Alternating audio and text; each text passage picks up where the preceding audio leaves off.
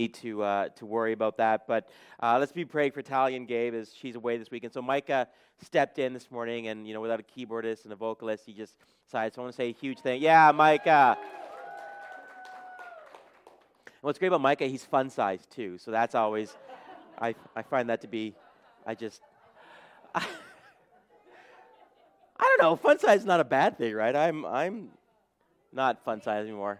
Okay, yes, it's true. Thank you, Alex. Okay, well, this morning we're going to continue on with our series on the book of Corinthians. Uh, let's recap what we talked about last week. So, remember, I said to you last week that one of the things that Paul was really trying to help the Corinthians understand is where are they at in their spiritual maturity. It's one of those funny things we don't ask ourselves. We never say to ourselves, are we actually growing in our faith? Right? We just assume that faith is uh, a decision that we've made, or you know, I made a, I made a decision to be a Christ follower when I was a uh, child, or when I was a teenager, or whenever it was.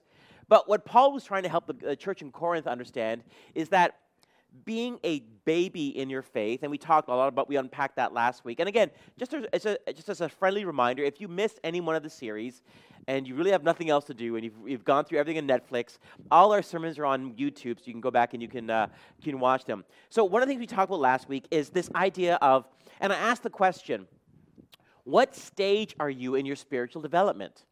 Again, it's not something we think about, right? And I said to you last week, and we looked at St. Basil of Caesarea, you know, a third century uh, writer, talking about the different stages of, of what it means to be a Christ follower, right? We talk about the baby stage, and that's where you need milk. Remember, I said to you that the baby stage is where the emotional component is, is the closest, right? The concepts that babies kind of understand is love and forgiveness and, and that idea. But it's not until you get to the later stages, you know, that you really understand. And, and I said to you that there's other stages as well, too, is youth, right? Remember, youth are reckless. They, they, they, they kind of charge into arguments that they don't probably have a wisdom to kind of have a conversation about. And, and then we have the parent stage. And I said last week in regards to spiritual parents, they're not your physical parents, right? So spiritual parents are supposed to have a bit more wisdom and a bit more maturity. The question we asked ourselves was, is where are we on that spectrum? Where are we on this developmental stage? Remember what St. Basil of Caesarea said? You could be 70 years old and still a baby Christian. You could be 30 years old and actually an adult Christian, right? Age and stage is not spiritual maturation. And we wrapped up by looking at the passage of scripture from Hebrews, right? That's what St. Basil of Caesarea was using for his text, right? Hebrews chapter 6, verses 1 to 3. He says this So let us stop going over the basic teachings about Christ again and again. Let us go on instead and become mature in our understanding. Surely we don't need to start again with the fundamental importance of repenting from evil deeds, placing our faith in God. You don't need further instruction about baptisms, the laying on of the hands, the resurrection of the dead, the eternal judgment. Pause there. The reason those concepts are in the green is because the writer of Hebrews believes those are basic, which I think is kind of comical because most churches don't even get to that. Right? So it's like it's like this is what the writer of Hebrews says as basic. Could you imagine the more, you know, Christianity 102, 103, what that might look like to uh, the writer of Hebrews? He goes on to say this. And so, God willing, we will move forward to further understanding. Now, here's the important part. Look what verse 7 and 8 says. And again, this is just this is him clarifying the above statements. When the ground soaks up the falling rain and bears a good crop for the farmer, it has God's blessing. But if a field bears thorns and thistles, it is useless. The farmer will soon condemn that field and burn it. Now, this analogy should sound familiar to you because this is exactly what Jesus says towards spiritual maturation. Remember, we talked about this, and again, this is a while back, but the parable of the soils, right? So you have the path, you have the rocks, you have the thorns, and you have the good soil. These can almost be seen as stages of Christian development. It's only the fourth soil which reproduces, which is exactly what the writer of Hebrews is capturing here, right? The writer of Hebrews says the fourth soil reproduces 40, 60, 100 times.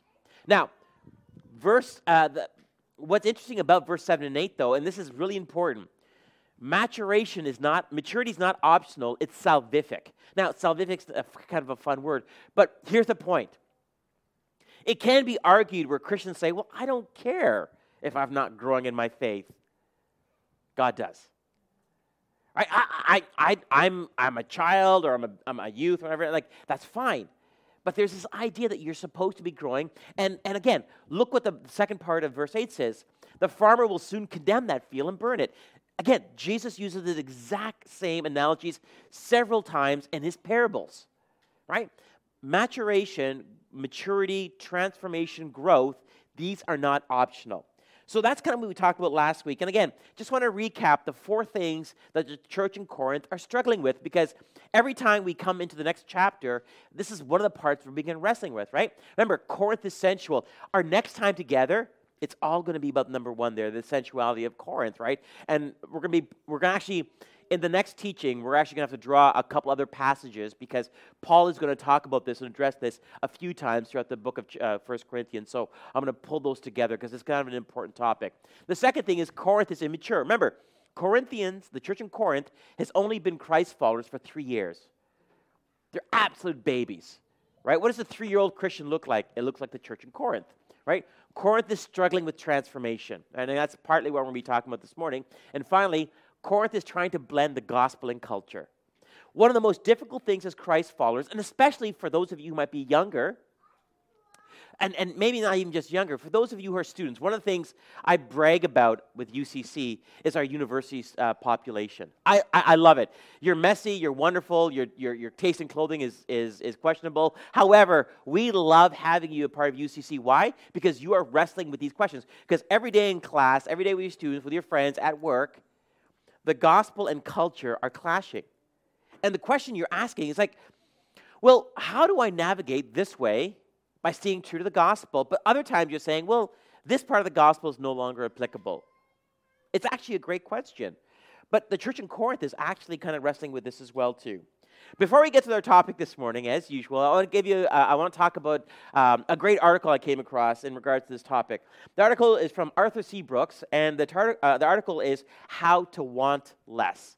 This is what he says in the article. He says this As we wind our way through life, satisfaction, the joy from fulfillment of our wishes or expectations, is evanescent. No matter what we achieve, see, acquire, or do, it seems to slip from our grasp. So, one of the things that we wrestle with in our Western culture is are we really satisfied with life? So, not to belabor the point, but my high school graduation, right? I haven't seen some of these people for 32 years. So we get to, I get to hop into their lives 32 years later, and the kind of the joke was, so in, in five seconds or less, tell me what's happened in 32 years of your life, right? It's kind of like, right? But what's interesting though there is a part of it, though, because when, when people are trying to share their lives after 32 years of absence, what do they talk about? Do they talk about what they own? Do they talk about how much stuff they have? Right? But one of the things that was interesting, one of the kind of the, the underlying conversations was are you satisfied with where you are in your life? Right? Are, are you satisfied? Or, or is there any great meaning in your life? And the fact was, with some of the people I talked to, there was none. They're still searching for that, that elusive, I'm satisfied. Goes on to say this Mick Jagger's satisfaction dilemma and ours starts with the rudimentary formula satisfaction equals getting what you want. The Stone song should be really titled, I Can't Keep No Satisfaction. Sorry for the grammar. Um, it's almost as if our brains are programmed to prevent us from enjoying anything for very long. This is actually a fundamental truth of neurology and neuroscience is that no matter what level you achieve, it doesn't satisfy you for a long period of time. Now, here's the thing. Here's the great lie of our society. We are told that if you graduate high school with a certain GPA or a certain level thing, you'll get into a college or university or apprenticeship, whatever you think, at this level. Then you'll go through those two years, four years, three years, six years, whatever it is, and you'll graduate. And hopefully, if you have high enough grade levels, there's a great job waiting for you at the end. With a salary and, and you know, eight weeks vacation and, and whatever it might be, I don't know. And, and from there, you'll find the partner of your life. You'll start crapping out kids, and they'll all be great. And then, you know, it's, it's just an upward trajectory from there. I, I don't mean crapping out, but you get the idea, right? But the fact is, and the reason I call this a lie, is the trajectory of your life, it doesn't follow in that easy steps. It's not one, two, it's not like a, it's not like a, a box of ingredients. Like if you put all these things together, you'll bake something, it'll come out perfect. Goodness, wouldn't that be fantastic? But so what happens in our brains is we are told that, you know, if we do this, if we do these things, then this is the outcomes. But that, unfortunately, that's not true. He goes on to say in the article this Satisfaction is the greatest paradox of human life. We crave it, we believe we can get it, we glimpse it, and maybe even experience it for a brief moment, and then it vanishes. But we never give up on our quest to get and hold onto it. I try and I try and I try and I try, Jagger sings. How? This is important. Through sex and consumerism, according to the song. By building a life that is ever more baroque, expensive, and laden with crap. Right? So the big, the thing of Western society is it's, it's the bigger, better, more. Right? Bigger, better, more. These are the three principles that underlie happiness within our culture. Right? If you have a, you know, if you have a 30-inch TV, well, then you get a bigger TV. You have, you know, this type of a one-bedroom apartment, you'll get a bigger. Like it's just bigger, better, more. That's what we think is going to fulfill us. If you base your sense of self-worth on success, money, power, and prestige, you will run from victory to victory initially to keep feeling good, to avoid feeling awful. Now, this is the part where it's going to be kind of interesting, and this is, this is the final part he says. Bucknell University Neurosciences' Judith Grisel explains brilliantly in her book, Never Enough The Neuroscience and Experience of Addiction. I had a chance to read some of this book, it's, it's fascinating. Addiction is in, is in part a byproduct of homeostasis, which, don't worry, I'll explain to you. Maintaining physical and mental equilibrium. Homeostasis is I want to be this level of happiness the rest of my life, right? So, as you know, and I've told you this before, I've spent a lot of time working with drug addicts, running 12 step programs. I'm, I'm a huge fan of the 12 step program just because I think it's, in, as far as what's out there, as far as treatment, it's, it's, it's one of the most effective and it's free. You know, that's a good one, right? But what's interesting about an addict, whenever I talk to addicts, it doesn't matter whether it's a substance, whether it's a relational, whether it's experience, an addict will tell you the same thing, but they may not come to it, but they'll get to this eventually. An addict is trying to chase down the first time they experienced this thing. Right? So if it's a substance, the first time they experienced it, injected it, smoked it, uh, ate it, whatever it might be, everything from that point in time is to get back to that moment of experience. But what happens is homeostasis tells us that your brain becomes uh, used to that experience. So what happens? You increase, right? Because you have to chase that high. Well, that's what homeostasis is. He goes on to say this As the brain becomes used to continual drug induced production of dopamine, the neurotransmitter of pleasure, which plays a large role in nearly all addictive behaviors, it steeply curtails ordinary production, making another hit necessary simply to feel normal. In other words, dopamine, was which your, which your, which your brain produces normally, the more you in, in, ingest or experience or in, put something in it, your brain doesn't produce it naturally. So you need the substance, you need this experience, you need whatever it is, at increasing amounts just to get back to, you know, not even normal, to even with less than. The unending race against the headwinds of homeostasis has a name the hedonic treadmill right? And the hedonic treadmill is this incredible idea that all we're doing on a treadmill, right? So, you know, if you've ever seen somebody in a gym on a treadmill, it's always a funny thing, right? Some people are like, like just, just booking it. Well, the other day I was in there. I swear to you, this person looked. They must have been on the treadmill for like three days. And they're like, they're holding the thing, and they're like, they're like, and, and again, I'm just happy that they're there, obviously. But man, I'm like, you do not look happy, right? But the treadmill is no matter how far you go, no matter how many distances you travel, you have not moved any distances on the treadmill. Well, hedonism, the pursuit of pleasure, is like that. This morning's sermon is brought to you by Michael Scott from The Office, and I'll tell you why. Because as I'm working through this, this quote from Michael Scott came to me, and I'm dedicating the sermon to this because I'll explain to you why, because I thought I knew what this chapter was about, but I did not. Michael Scott says this in The Office, and for those of you who haven't seen The Office, uh, we can no longer be friends. Uh, but Michael Scott says this in The Office Sometimes I'll start a sentence and I don't know where it's going. I just hope to find it somewhere along the way, like an improv conversation, an improvisation. Now, the reason I'm saying that to you this morning is as I was studying chapter 4 of 1 Corinthians, spoiler alert, that's where we're going, I thought I understood what Paul was talking about. But about three quarters of the way down, as I started kind of expanding some scripture, lo- looking at the original language, I realized Paul was actually going in a different direction. And so I had to kind of, I had to change direction because I realized what Paul was actually trying to get to with, with the church in Corinth. So, with that, if you have your digital devices or you have your Bibles, turn to 1 Corinthians chapter 4. We're going to be going through the entire chapter this morning. And um, the question we're going to ask this morning from this chapter is a simple one. And again, no spoiler here. What satisfies you? What, what satisfies you? Right? This is a question that Paul is going to come to because the church in Corinth, without realizing it, or perhaps they are realizing it, have been looking to other things to satisfy them. So let's take a look here at, uh, at verse 1. Look what Paul starts off with saying. So look at Apollos and me as mere servants of Christ who have been put in charge of explaining God's mysteries. Now, a person who is put in charge as a manager must be faithful. So, Paul is going to take the first six verses and he's going to talk about him and Apollos. Remember, Apollos was that guy from Ephesus who's a very eloquent speaker, right? Paul might be a bit more abrasive. Apollos is more of the, the, the, the flowery way of saying it, right? And so remember, the church in Corinth was kind of like, well, Paul was too abrasive. He talked too fast and he talked too long. I don't know who else who might do that. Um, but Apollos, well, he only preaches for 10 minutes and it's beautiful. It's a TED talk. We like Apollos a lot better, right? Uh, that's not UCC, just to be clear. Now, one thing just to point out whenever Paul uses the word God's mysteries, remember, he's already defined what that means, right? In chapter 2, the idea of mystery for Paul is this idea of sharing the gospel. Okay? So we don't have to get too esoteric or too kind of conspiratorial. Paul just means mystery is explaining the gospel to people. So we go, okay. Now, uh, Dr. Kim uh, Riddlebauer, Riddlebarger says this about this thing. There's two words that Paul uses, right? He says mere servants and, and manager. Now, there's two concepts that Paul wants the church to know because he's going to use it, right? So, this is what he says. Paul's first point is that ministers are not to be regarded as anything but servants of Christ. The Greek word Paul uses is not diakono, which is like a table waiter where we get the word deacon from, but hyper, hyperetes, which means under rower. Under rower is an interesting word. That is an oarsman on the lower deck of a large ship.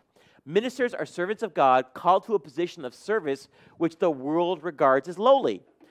Fun fact high school reunion. What do you do? I'm a pastor. Oh. Sorry that, you know, did the Starbucks turn you on your resume? And like, I don't, I, I'm, I'm so sorry, right? I'm an under rower. Now, the funny thing about an under rower, what's interesting is, what Paul is insinuating here is there was two decks of rowers in this idea of ancient, uh, ancient ships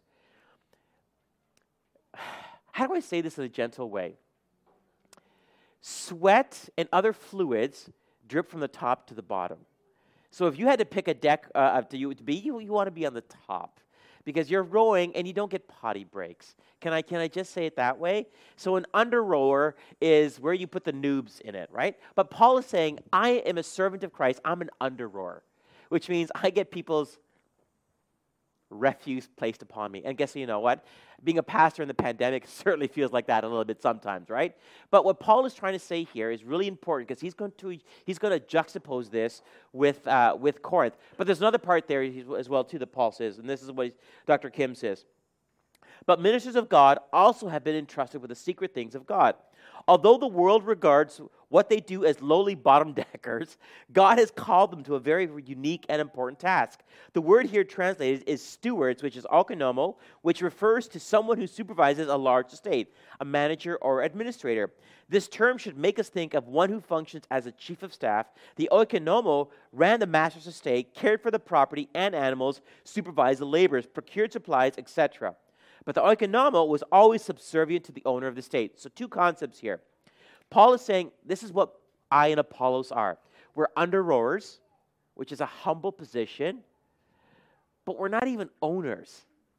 We're, we are managers of the estate. Who's the owner of the estate? Jesus.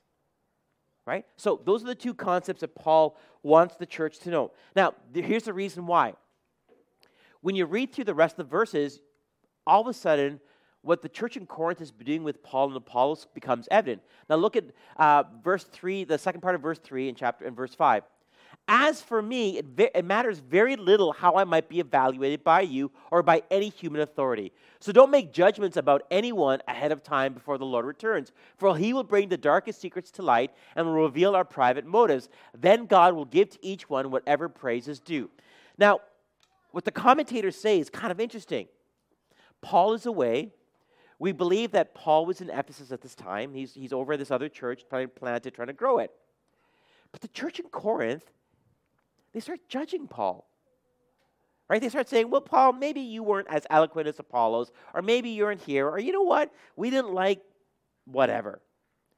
So what's interesting is Paul now has to defend himself from the church in Corinth, even though he planted it, he trained them, he gave them his sweat and tears, he was the underdecker, so he took all the refuse of them.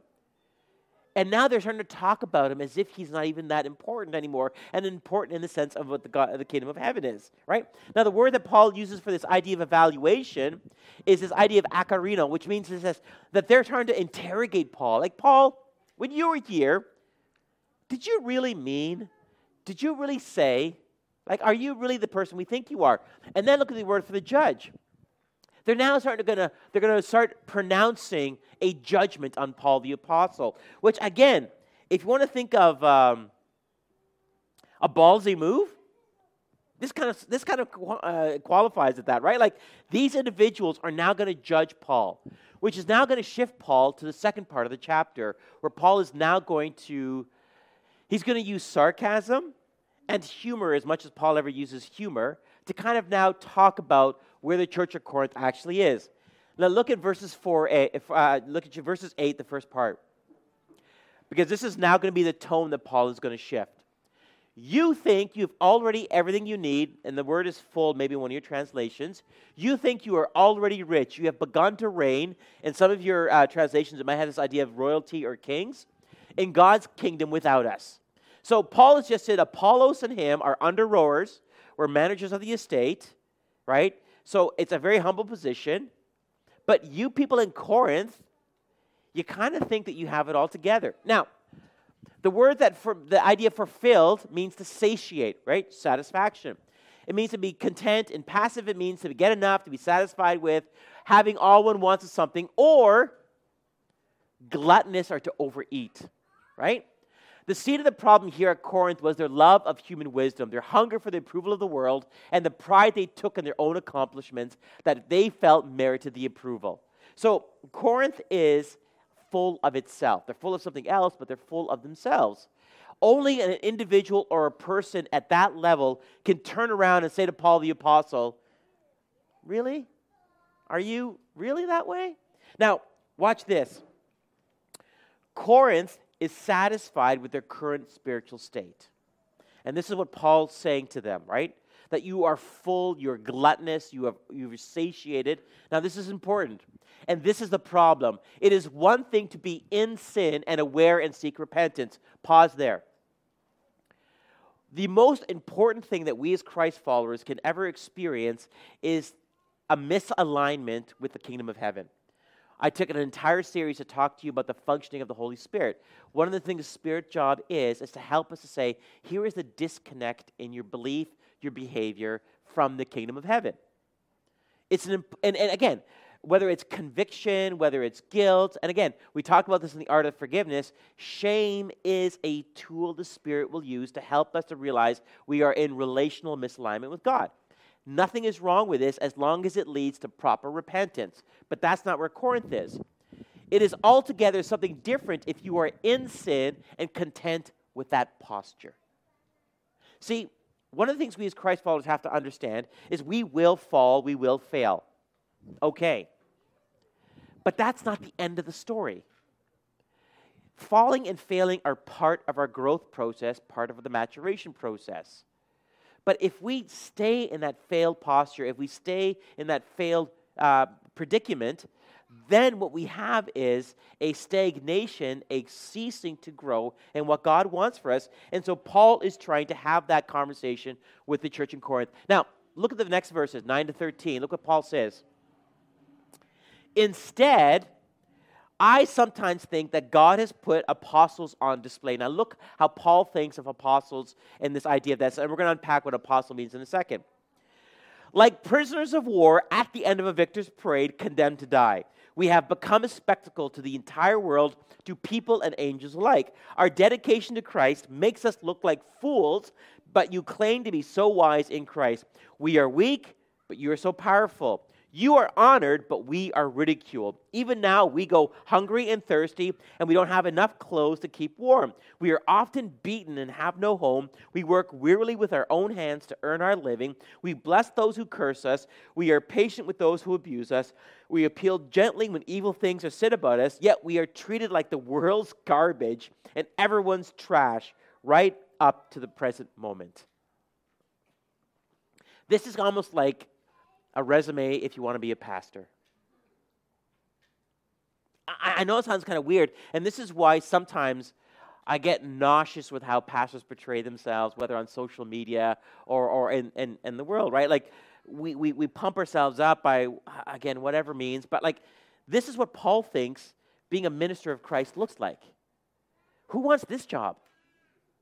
Who wants to line up for this? Do you want to be the world's garbage and trash?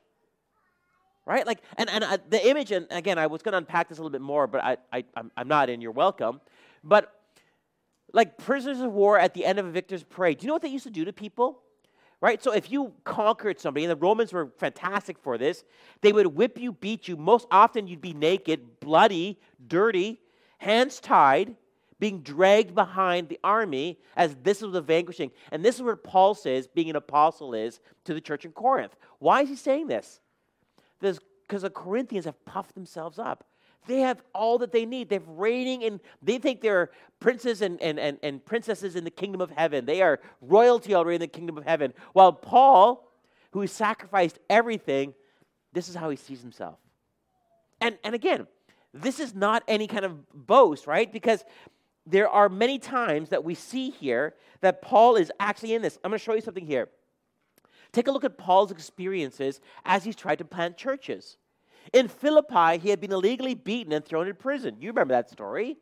His labors in Thessalonica were fruitful, but the Jews soon stirred up a mob in opposition to him. Remember, he almost died there? For he, for, from there, he traveled to Berea, a, a, city in which the Jews were quite receptive to his message. However, the Jews of Thessalonica, it wasn't good enough that they tried to kill him in Thessalonica. They followed him to Berea did not waste much time in following Paul and inciting the crowds against him. The next stop on the apostles' missionary itinerary found him in Athens, the intellectual center of Greece. His preaching bore some fruit, but it also participated scorn from the sophisticated Athenians. When Paul left Athens to make the short journey down to Corinth, he approached this teeming city aware of its notorious reputation. There is, it's not a secret that Paul's life has been in danger everywhere he shares the gospel. So the church in Corinth, to make this kind of a statement about him, they are, they've just lost touch. They've, they've lost their ever loving minds, really.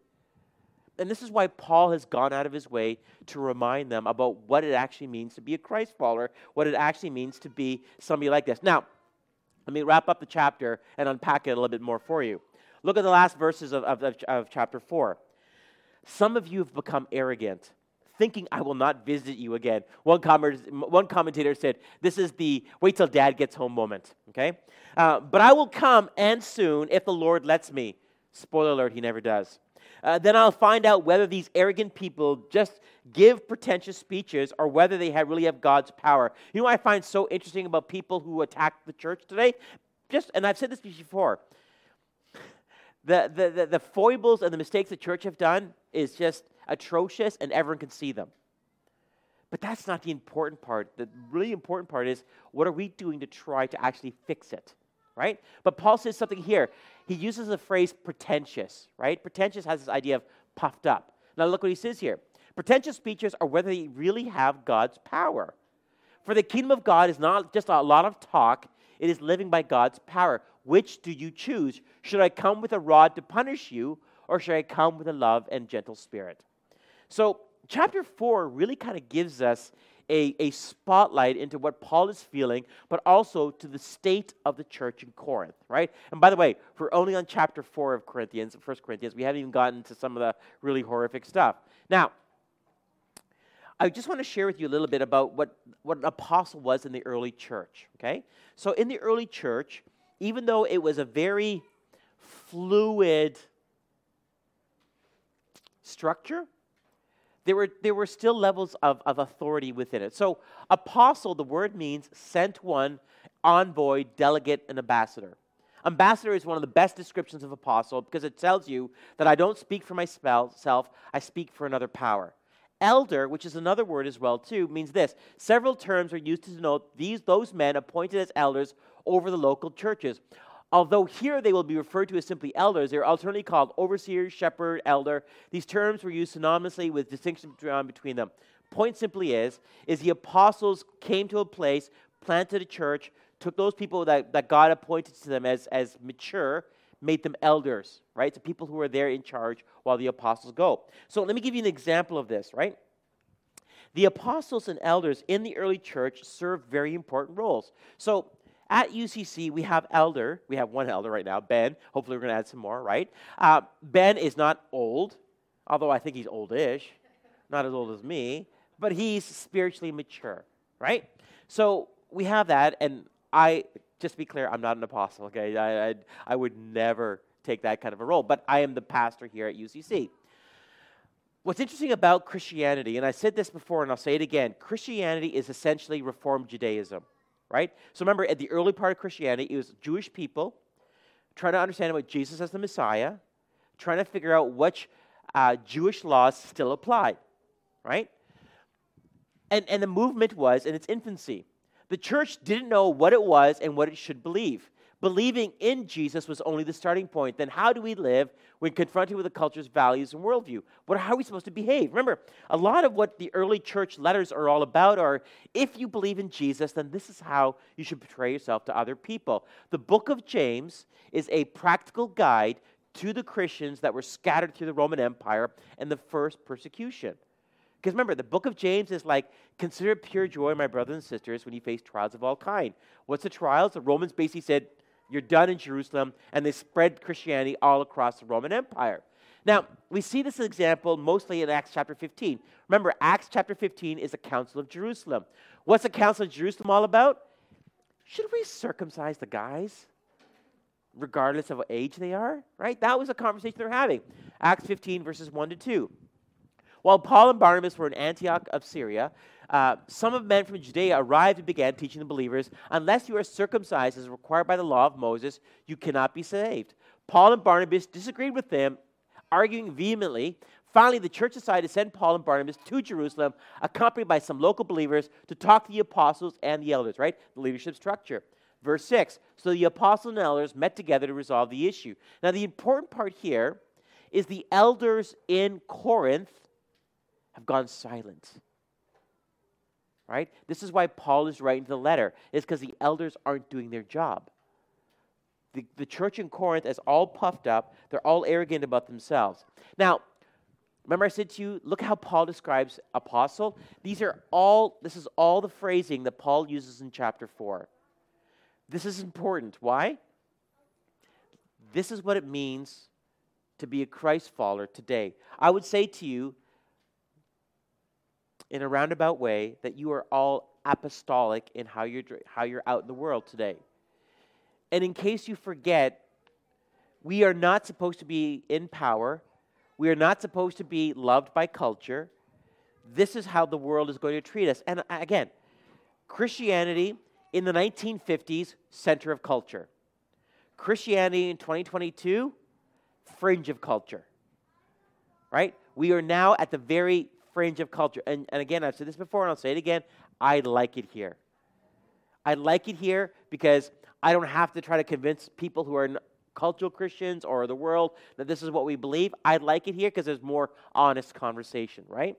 Now, look at how Paul describes the church in Corinth, right? This is, again, language lifted from chapter 4. You already have everything you need. You think you're already rich. You have already begun to reign in God's kingdom. You claim to be so wise in Christ. You are powerful. You are honored. So let's go back to the first question What satisfies you? Right? One of the unattended or very much intended is that the gospel reveal our hidden or not so hidden desires. See, if you understand the gospel properly, there is no part of your life that the gospel will not touch. Not your thought life, not your finances, not your relationships, not your education, not your work, not your family, not your friends.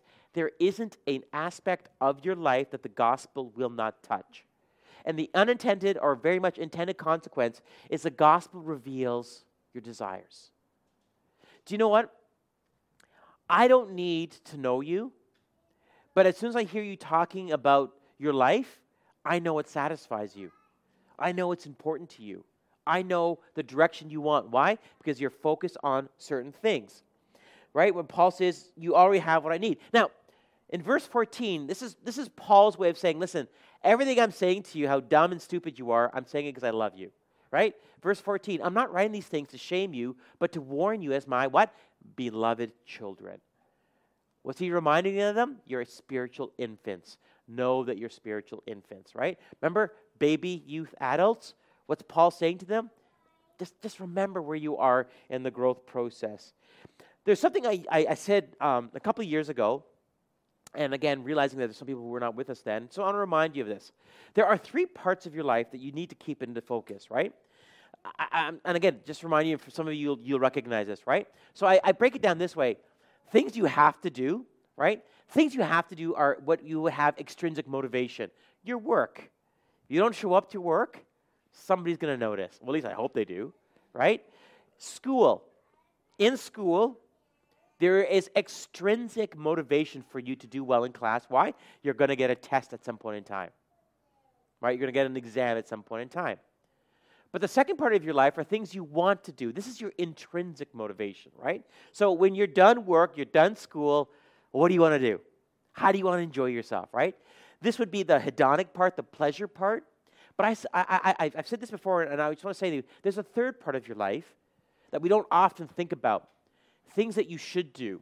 Now, in the past, I've used a different word, and there's a, there's a new term I want, to, I want to introduce you to this morning, and the term is prospection. In the field of study of psychology, this word has kind of redefined psychology and what it means to be human. Remember, I said to you a couple weeks ago, what does it mean to be human? Well, one of the things that means to be human is we think about our death more than we realize. We think about our demise. We think about that. And again, we're the only species on the planet that does that. Right? We we're the only species that could obsess over bad things that might happen. Prospection is actually the way of addressing this. So let me define prospection for you.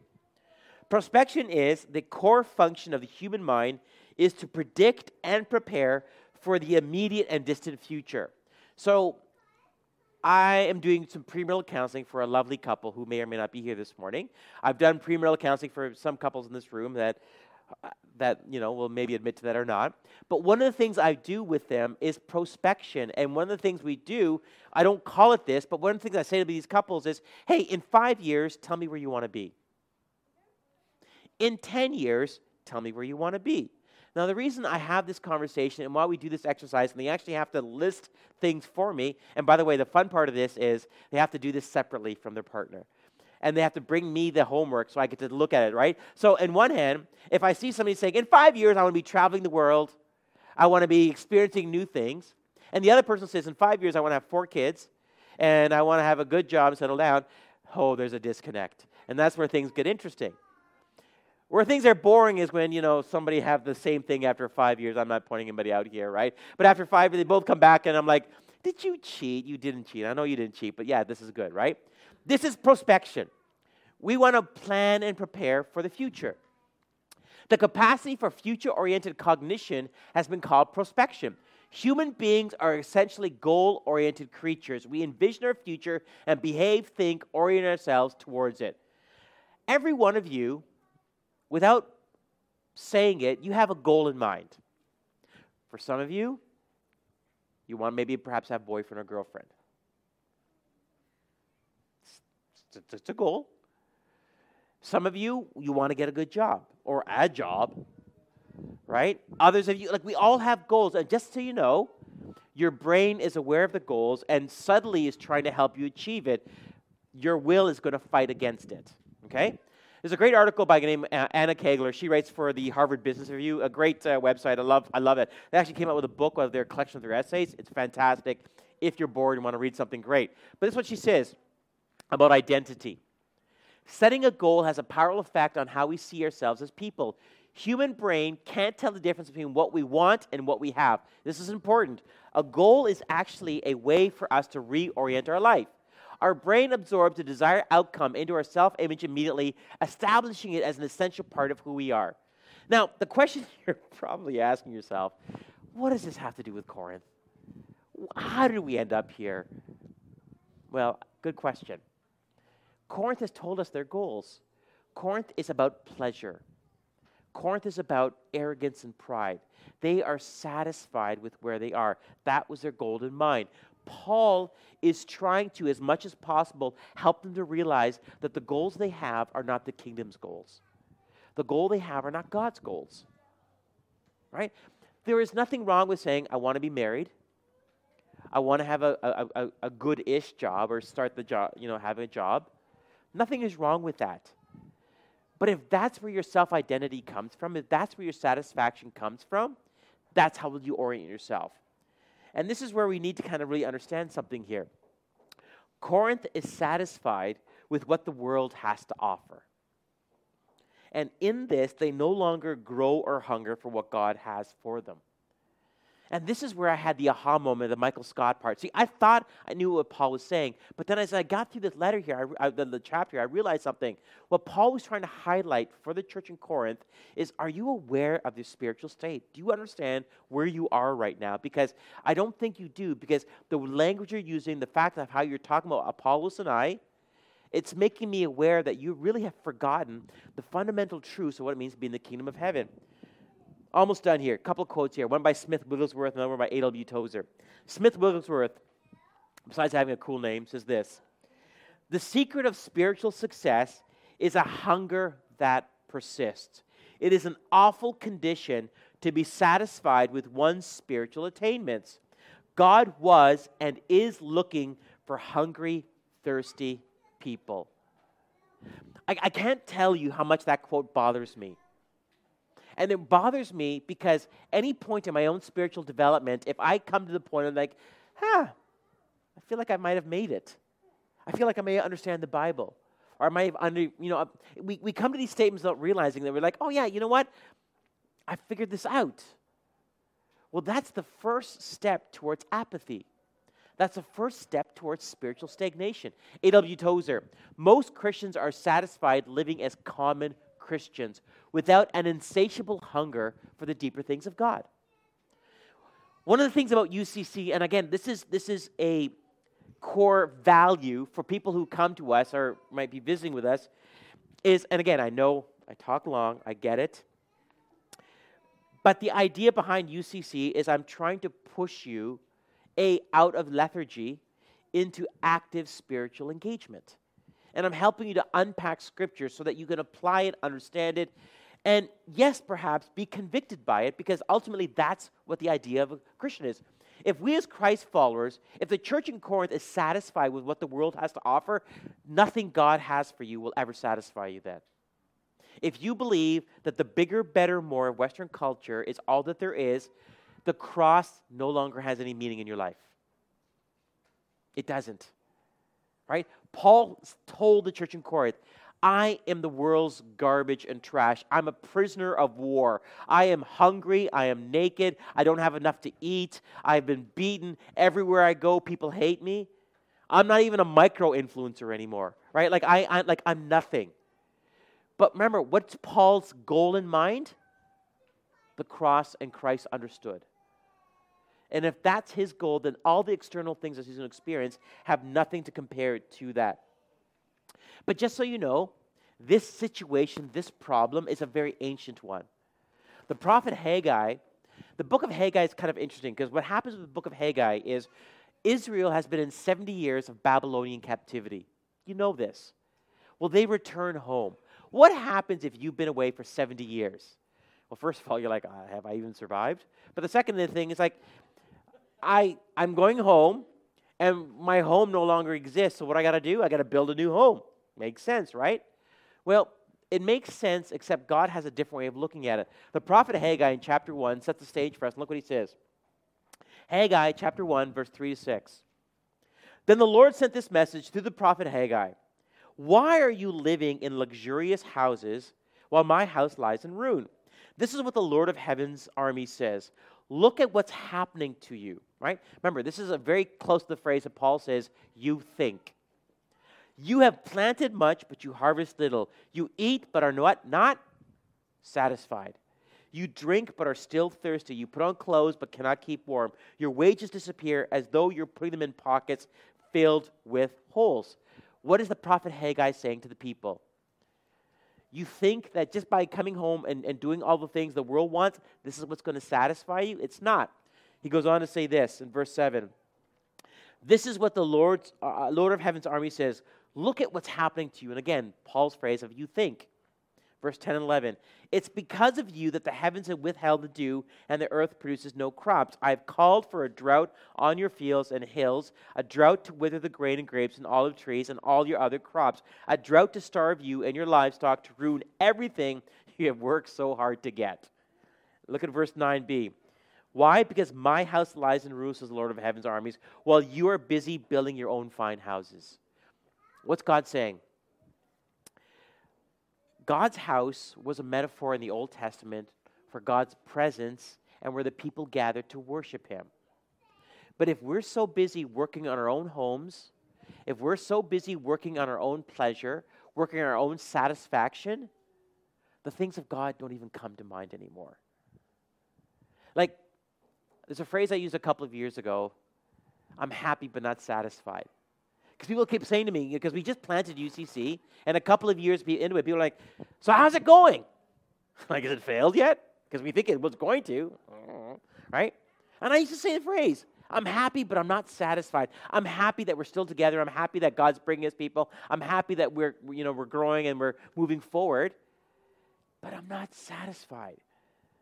And, it, and I just want you to know something. It doesn't matter what's going to happen to UCC in the future. It doesn't matter how big, small, how much money we have in the bank account, what, what things we do. I will never be satisfied. Because the engine, my spiritual engine always tells me that there's more of the Lord. That in my own spiritual development, like we talked about last week, remember we said that there's baby, youth, and then there's adults? But remember I told you stage four? Stage four is falling back in love with God for those of you who've been Christ followers for any amount of years, there's a point where, and I'm just going to say you get bored with Christianity. You ask the question, and it's a great question Is this all there is? I've been faithful. I go to church on Sundays. Um, I, I, I, you know, I give a portion of my money. I serve in church, right? But is this all there is? That's a fantastic question because that question asks the, the question, Am I satisfied with what God has to offer me? And the answer should be, Absolutely not. You don't have to put the freaking part in there, right? But am I satisfied with what God has for me? And, and again, the church in Corinth has become satisfied with what the world has to offer. And then Paul says to them, listen, do you really understand where you are? It is so easy to be satisfied with where we're at.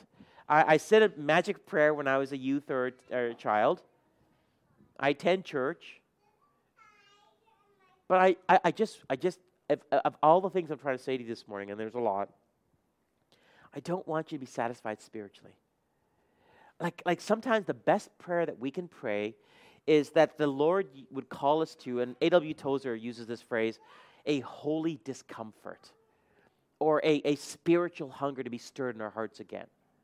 Because, you know, spoiler alert, you cannot max out God's presence.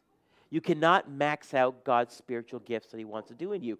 You cannot max out the spiritual development God wants to have in you, through you, and because of you.